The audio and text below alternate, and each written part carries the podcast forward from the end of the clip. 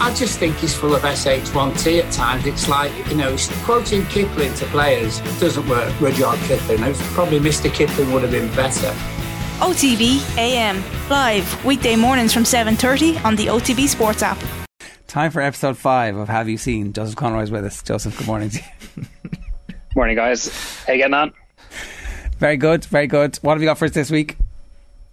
Uh, this week we have Where Dreams Go to Die, Gary Robbins and the Barkley Marathons. Uh, in the grand tradition of the Have You Seen slot, the first thing I asked you guys earlier in this week was, Have you seen this? I know neither of you have. Then the follow up question was, Have you heard of the Barkley Marathons? And neither of you were had come across it before. So I might just run you through the setup of the race before we get into the details of this documentary. Um, it's a kind of this is sort of on the theme. I saw you, Jer, on Twitter the other day saying that you were kind of had taken to kind of mentally preparing yourself for a tie by kind of having a few glasses of wine and going on TikTok, looking at some fitness and some clean eating videos. Pretty much, yeah. that is this my is kind life of now. an extension. Yeah. This is kind of an extension of that. So if you want to just flatline, uh, this one, this one's for you. Um, so this race, the Barkley Marathons, this is Barkley in Tennessee, not kind of nice, friendly Berkeley, California. And the race originally came about in the 80s because there's this high security jail in this kind of remote mountain location. And Earl's Earl, sorry, James Earl Ray, who was the man convicted for assassinating Martin Luther King, was in this jail, and he's just, he uh, staged this dramatic jailbreak. So there's this massive manhunt, biggest manhunt to date in Tennessee history.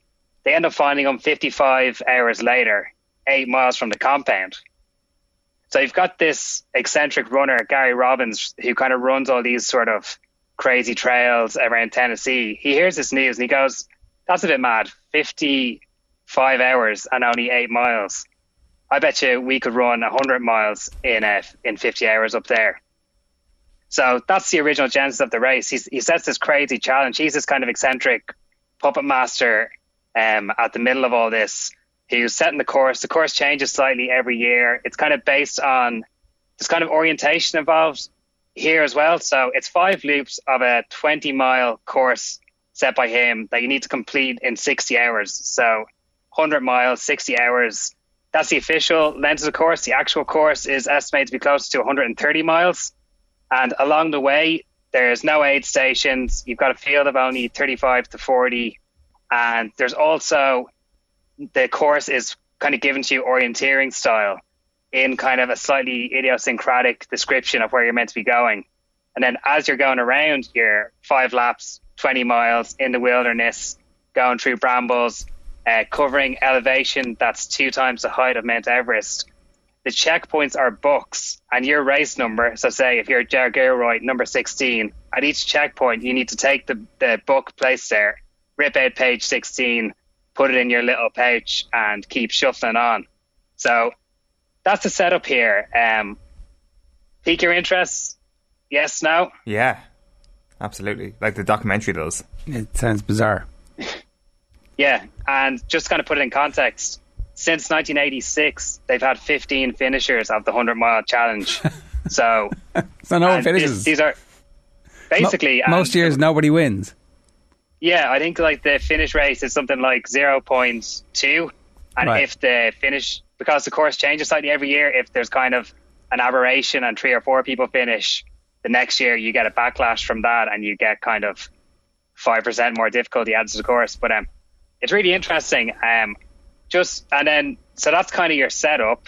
Uh, just for this kind of specific documentary called Where Dreams Go to Die, Gary Robbins and the Barkley Marathons, it's this guy, Gary Robbins, who's an elite, elite ultra runner, as all these guys are, taking on the challenge. So um, it kind of follows his journey trying to conquer the course, um, which kind of, it's I, not to over egg it, but I describe it as a bit of a mix between Moby Dick and Apocalypse Now. So we have a little bit of audio um, of Gary here that we might just play, and then I'll talk you through the actual documentary. I tried to get back at things pretty quickly. I had nothing. I had an inability to sustain stress levels. I, I couldn't train. I couldn't physically do anything. I couldn't go up steep terrain without getting lightheaded, without having to sit down. I was kind of a shell of myself for for six months. Um, just wiped my calendar, wasn't running, wasn't training, was just trying to stay on top of work. As soon as he said it, I was like, okay, we'll go, no problem. And it was never an issue. I knew that he needed to get it done. I know that he needs to get it done, and I'm going to support him in that as many years as it takes. It's Thursday, March 9th. It's interesting. This morning, Linda said to Reed before I left that Daddy was going to war today. Could not be more accurate. Every single day is just a battle. It's a war between my ears to get out here and do the same thing over and over again. People are mad, aren't they? Like People are mad. demonstrably, objectively, just a bit crazy. And this captures that really well because if we watch kind of sport to try and find these kind of moments of sort of like elevated drama or like raw human endeavor, this is what you're getting here in spades. But the format of it's really interesting because we've kind of gone through the fact this is a bit of a um, kind of quirky setup in general. So media, any kind of media, any type of support team, any type of kind of spectators, as much as you can have spectators, are only allowed in the camp compound where the race starts, where the loops end, where racers pass through. So you're only allowed there and one kind of viewing spot. There's kind of one elevated spot you can go to where kind of it's like if you go to watch a cross country race and you see the people pass by you once. That's basically all you're getting here.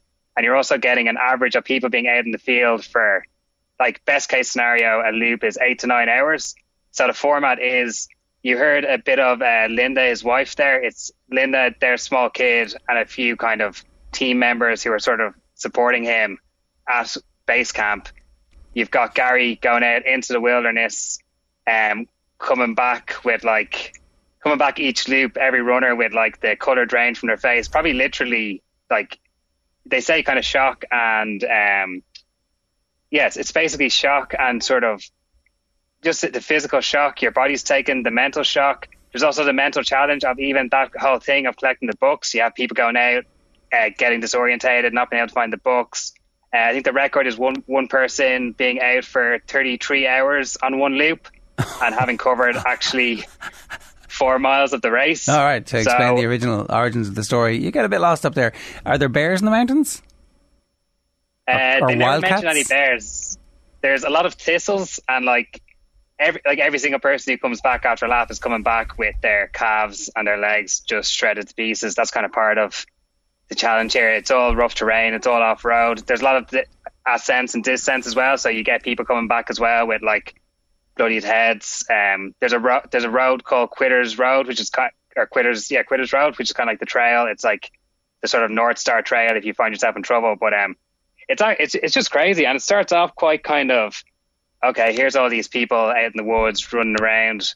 You've kind of got limited access, but just limited access what you can see because you're kind of confined to the base camp. But it's just this amazing drama, and like Linda's wife, who's an ultra runner in her own right. He's kind of done races up to 120 miles, but like more conventional racing. You can kind of see the toll it's taken on her as this goes on as well. And we kind of heard that clip there, which was in between races. The bit Like where she something like this realizes she's married a madman. Ears. That that takes its toll, does it?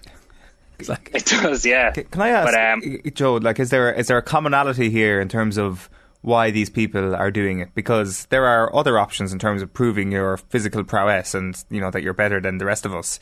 That will be easier than this. But wh- why why are they all going for this?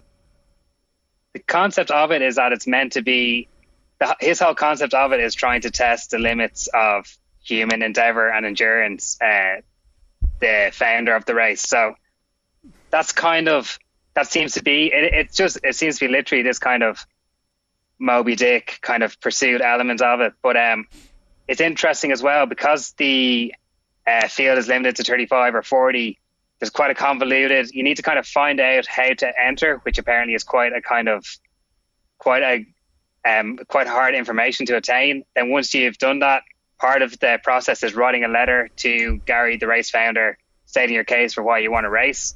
Then you have these kind of weird quirks over the years like um, a bunch of kind of russian uh, runners will show up one year or to be like everyone kind of have they're, they're just kind of these slightly like there's no way to there's no way to put it like you have to be kind of crazy to do it and that's captured really well here. And like the comparison to something like apocalypse now is kind of it all starts off quite kind of sanitized and civilized, and then it ju- it's just this descent into madness. And then also you've got that kind of aspect of in between races, like you had that in that clip, Gary talking about kind of not being able to sort of physically really take on any physical. This is a like ultra elite ultra runner not able to take on any physical challenge for six months after. It's like kind of reminds me of sort of you hear it that about boxing matches. It's like oh they both left a bit themselves in that ring that night, or kind of we talk about fights and people never be the same again. Yeah. You're kind of tapping into that nerve, but um, just on this yeah this just insane scale. And not to give any spoilers, I'd highly recommend not watching the trailer for this before watching it. Also, just It's a good tip for life in general. I It think. is actually, yeah. hundred percent, especially here, and just kind of on a quick bit of housekeeping. This is hundred percent free on YouTube. Um, there are a few other Barkley Marathons documentaries, but like there's there's a bigger one called The Race That Eats Its Young, which was on Netflix. Um, but that kind of gets a bit more caught up in kind of the quirkiness of the event and kind of the characters, where this tells that side of the story really well. Then just gives you this kind of incredibly raw, like hands off. And um, the documentarian is a friend of his, so it's a it's a very at ease, very like just a very raw Okay. Look at. So you're recommending it? challenge. Hundred percent, and just the last thing is the running time is seventy five minutes. So Yeah. That's, That's just on the outer nice. fringe of what I can do these days. exactly, it's it's a nice sweetener. But yeah, highly highly recommend it. And it's on Netflix. It's not on Netflix; it's on YouTube. It's on YouTube. Okay.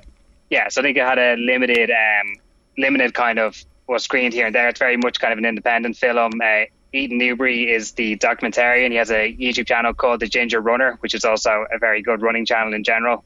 But um, yeah, that's up on YouTube. No messing, and in my opinion, crazy story in general on the race. Crazy story from Gary, and incredibly well told in this really succinct and well put together documentary. It's called Where Dreams Go to Die, and you can get it on YouTube. Very quickly, um, you pointed this out, and I kind of hadn't really even noticed it. But sport is coming to an end for like a little period of time uh, in terms of the all day, every day, every single night of the week, something mad on. It's going to be confined to GA weekends for at least three weeks. yeah, the, the URC have kind of found a nice bit of real estate for the next month where we're all going to be engrossed in um, them playing off after the Champions Cup final. But um, apart from that, the key real estate you're getting back here is your midweek. So it's not going to be your Spurs versus Watford on a Wednesday night. You might be just interested enough to sit down and watch it and kind of be bypassing other things you could be doing with your life. Um, there's also kind of a bit of a nice kind of correlation here where we have the football and everything taking a bit of a breath and also we have a lot of projects that were delayed because of COVID coming on stream now. So you've got your Ozarks back, Better Call Saul, um, and then yeah, it's interesting. I was actually catching up on Better Call Saul. I hadn't realized they were doing the, the mid season break thing. Um, I'm not sure if we ch- talked this before. Where do we stand on week to week? We're, binge we're a spoiler free zone here, by the way, just to, to let everybody know, because I, I had to, I muted all the words associated with Ozark while I was catching up with it on Twitter. It's the only way to, like, I did the same with Derry Girls, because I, after the Liam Neeson thing, I was like, oh, for fuck's sake, what's the point? That's, what? So you just have to, it's the only way if you're using social media, you've got to mute all the words associated with the show. Yeah, it's a good, good kind of like uh, gateway drug to just getting off social media in general. Actually, just by watching like the first episode of any TV show, um, it feel it feels like we're back in like 2020 again. Like Better Call Saul, Ozark, like a new Sally Rooney adaptation as well. It's like we're just doing this all over again. This is early pandemic stuff where football has stopped and uh, actually being able to watch stuff that isn't Premier League football is. feel a little bit calmer about life generally now, though. Not going to lie. Yeah, maybe no banana bread. Wouldn't rule that out. Yeah, just bring that back, and then then we are back. I, I I was not aware of mid-season break in Better Call Saul, Joe. I think it's a disgrace. I think that everything should just be put in one, and there needed to be a, a flashing warning at the start of every episode, being like, "Don't um, watch this if unless you're prepared to get hurt and frustrated in, in the middle of the summer because there's nothing until July the 11th, and I can't wait that long." To be quite honest, I finished the first uh, part of the season last night, and I was like, "Oh well, that's." The one uh, uh, inkling of uh, hope here is that we only have to wait until next week. But no, we have to wait until the start of July, which is disgraceful. I didn't realise this either, uh, Joseph, but Stranger Things goes live on Friday and it is broken up as well. Yeah, like it's kind of it's kind of feeds into the conversation we're having there a second ago about kind of having to mute. I'm I'm the same boat, having to mute shows. Like there was probably a year where I knew I would watch Top Boy, but I wasn't wasn't watching Top Boy, and you see Top Boy popping up everywhere, and straight away it's like, nah, scroll, scroll, scroll, or mute. Like we are all living in these kind of like animated content experiences, but um. Stranger Things is an interesting one because it's back on Friday for the first half of the final series with average episode lengths of around, I think, an hour 15. Then they're taking a break for about a month, coming back with the final two episodes, which I think are about an hour 15. Then the final, final episode is two and a half hours. I kind of uh, last season of Stranger Things. I was like, I'm not sure I'm coming back to this. Um, yeah, I have never watched it actually. To be to be honest, need to get on it. But just uh, this is this is a time uh, where we need to remind people that myself, Jer, and Joe did do a Better Call Saul player ratings at the start of the pandemic, complemented by none other than Rhea Seehorn, who tweeted us. Um, very simple thanks because we uh, spoke nice things about our characters, so uh, we know what we're talking about. Just in case you're wondering, We're experts. experts. Yeah. Yeah. Uh, and finally, you want to give something a quick mention, Joseph? Sorry, yeah, Unusual Suspects, the podcast over on Go Loud. Have you guys heard this yet? Yeah, it's amazing. yeah, it's incredible. Um, I, I I know it's kind of been heralded, but also these things are such a kind of slow drip fees, and it's just it kind of it just came back to me the other day. I was just thinking about it. I, I saw it kind of pop up. Someone who had just discovered uh, it tweeting about it, and I was like, it kind of just triggered again in my head, thinking back. Wow, I listened to that very quickly, but what an incredible series that was. Yeah, it's definitely worth digging out if you haven't heard it. Um, it tells the story of the Brinks robbery uh, in upstate New York and the millions and millions and millions that uh, disappeared into the ether and where did they go? And it has some incredible characters in it. So, uh, yeah, good stuff, Joseph. Thanks a million. That's this week's episode of Have You Seen? More uh, at the same time next week. OTB AM. With Gillette. Get into your flow with the new Gillette Labs Razor with exfoliating bar.